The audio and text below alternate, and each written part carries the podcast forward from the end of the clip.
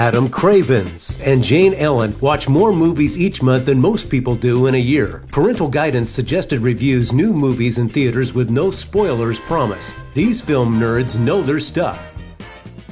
Hello and welcome to Parental Guidance Suggested. I'm Jane Ellen. And I'm Adam Cravens. And Adam, uh, you know, I was looking at my AMC app the other day. I didn't know that you could rent the theater for you and yours for just $99. Though I'm willing to bet you're seeing movies not costing you $99 totally alone.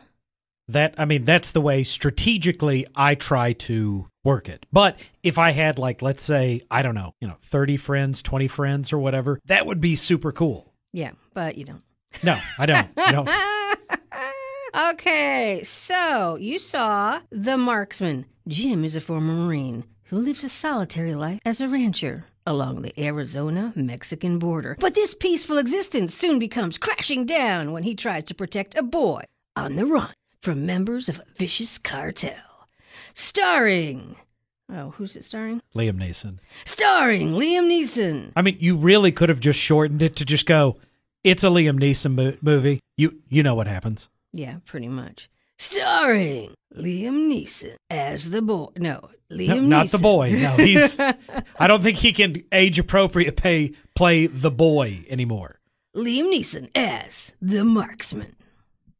So I'm just going to make an assumption, right? That the marksman is is another version of Taken, but only a western, and it's reasonably good. It's what you expect. It's not horrible, but it's not amazing.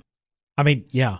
Okay. The the thing that sets Liam Neeson movies, and, and like I don't, I'm not talking about like you know Rob Roy or Schindler's List or Star Wars Episode One here. I'm talking about whenever I say Liam Neeson movie, the one that almost immediately pops in your head. The thing that sets his movies apart it, it, it's not the script or the plot because most of the time these things could have just went to direct to DVD or direct to stream, whatever you want to call them. The thing that sets it apart is the gravitas that Neeson brings to the role. Mm-hmm.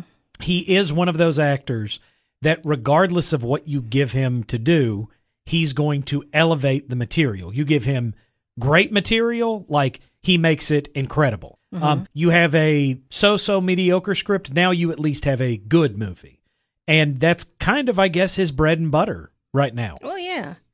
Uh, now I did read that he said he is going to make a few more action films, but then he's just going to not make action films. I well, the the thing about it is he's he's getting up there. I'm going to go ahead and say that his his output was going to slow down anyways. Mm-hmm. And it's not like he entered into a legally binding contract with anybody saying like, okay, yeah, he's 68. When um, the Netflix Marvel stuff, like whenever Marvel decided they weren't going to do that anymore, there was a two year period that those characters with those like they Marvel couldn't touch those characters. Mm-hmm. They could not do it legally.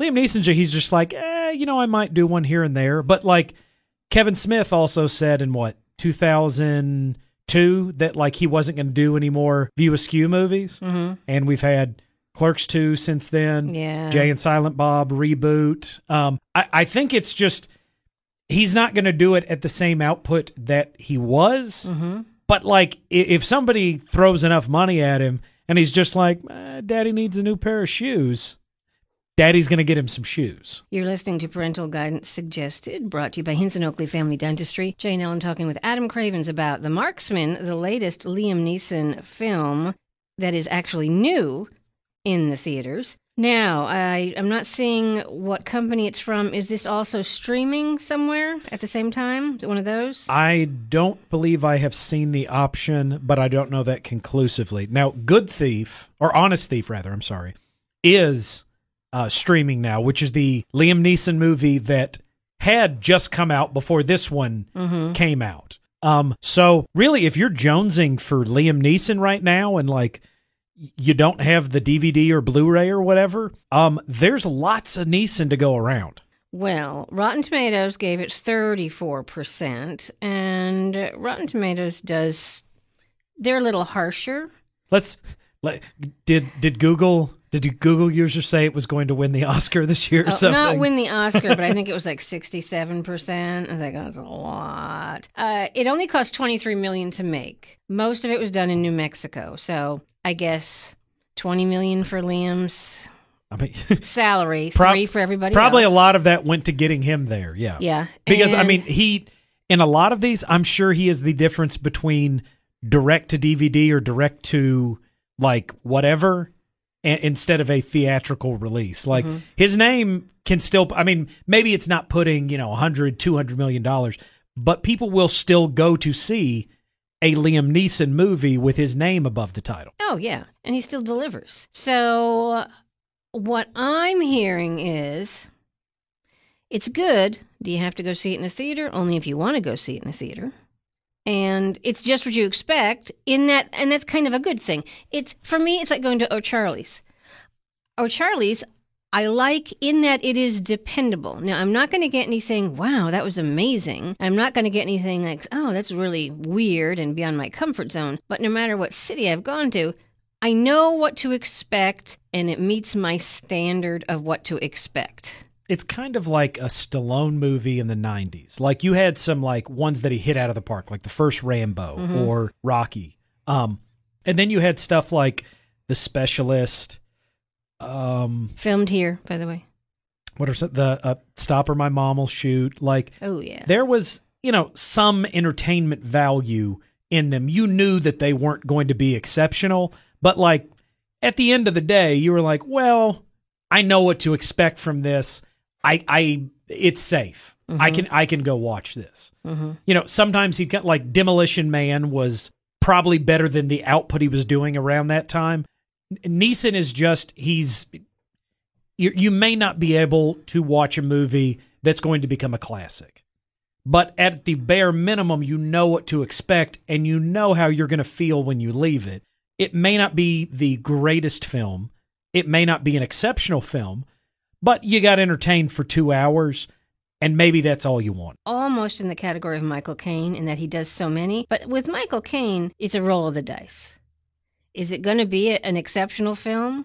I mean, Michael Caine's always entertaining, but he has been in some dumpster fires. I love listening to Michael Caine talk about like my favorite is his commentary about Jaws the Revenge. Mm-hmm. He is not kind to that film at all, but like he doesn't mind making light of it. He mm-hmm. understands what it was. Like he'll sit there and go, "No, no, the movie's atrocious, but I love the home that it bought." Right. for me with the the money I made from it. Like he he there is absolutely no like delusions about that film. He he doesn't sit there and just be like, "Well, you just you didn't understand the metaphor for the like it's not a, a post neo modern take." Like he's not trying to hit you with any of that. He's just like, "Eh, yeah, it was the fourth Jaws and you know, I got paid money to do it and I love the uh Love the money. I love the money that they paid me to do it." And out of curiosity, I because I couldn't come up with it on my own, I just googled Liam Neeson's first film role. Do you know what it is?